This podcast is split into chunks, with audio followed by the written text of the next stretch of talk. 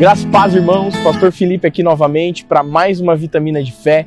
Que no nome de Jesus você esteja bem nesse dia, que nessa manhã você possa estar tranquilo, você possa estar calmo e que em nome de Jesus Deus esteja falando poderosamente ao seu coração a cada vitamina e a cada dia. Hoje eu quero falar com você um pouquinho sobre o poder do dia mal. É no dia mal que nós aprendemos algumas coisas. É lógico que ninguém gosta de passar pelo dia mal, ninguém gosta de passar por problemas mas às vezes eles nos inundam, né? Às vezes nós nos encontramos com dívidas, nós nos encontramos com problemas relacionais, nós nos encontramos com problemas na família, nós nos encontramos doentes ou alguém que a gente ama está doente. E esse dia mal nos pega de surpresa, ele nunca avisa quando ele vai chegar. Mas eu quero te dizer que Deus tem grandes coisas para nós, inclusive no dia mal. A Bíblia vai dizer para mim e para você que todas as coisas cooperam para o bem daqueles que amam a Deus e que no nome de Jesus nós possamos a cada dia entender esse princípio, que sempre o Senhor está cooperando para o nosso bem, mesmo quando nós estamos passando, quando estamos enfrentando aí o dia mal. Em primeiro lugar, o que nós aprendemos, o que nós recebemos no dia mal são amigos. A Bíblia vai dizer em Provérbios 17, 17 que o amigo ama sempre, mas na angústia, no dia da angústia, ele se torna como um irmão. E a Bíblia vai dizer também que existem amigos mais chegados até mesmo que os nossos irmãos de sangue, Provérbios 18, 24. Quero te dizer que no dia mal, no dia do problema, que nós temos que nos aliar com pessoas de confiança, com pessoas que nos abraçam, com pessoas que nos recebem e com pessoas que muitas vezes não têm nada para dizer, mas tem muito para ouvir que a gente pode abrir o coração, que a gente pode se derramar. É nessa hora que o Senhor levanta intercessores para as nossas vidas. Então, no nome de Jesus, se você está passando pelo dia mal, se alie com pessoas, se junte com pessoas da sua confiança, que no nome de Jesus é nessa hora que você vai ganhar verdadeiros irmãos. Em segundo lugar, nós aprendemos a celebrar pequenas coisas. No dia da angústia, no dia mal, a gente começa a ver beleza em coisas que nós não víamos antes. A Bíblia vai dizer que para aquele que está com a barriga cheia, o mel não tem sabor.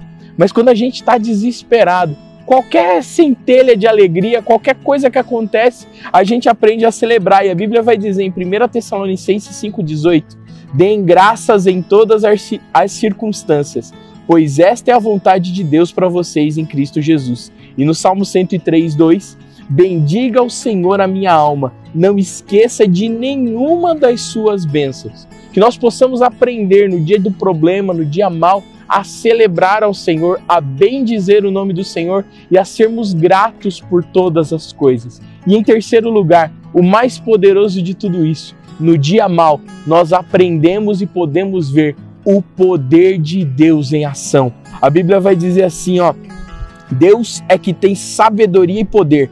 A ele pertencem o conselho e o entendimento. Lá em Jó, no capítulo 12 e no versículo 13. Quando nós estamos enfrentando situações complicadas, quando o medo abate na nossa porta, é a hora que a gente vê o poder de Deus agindo em nosso favor.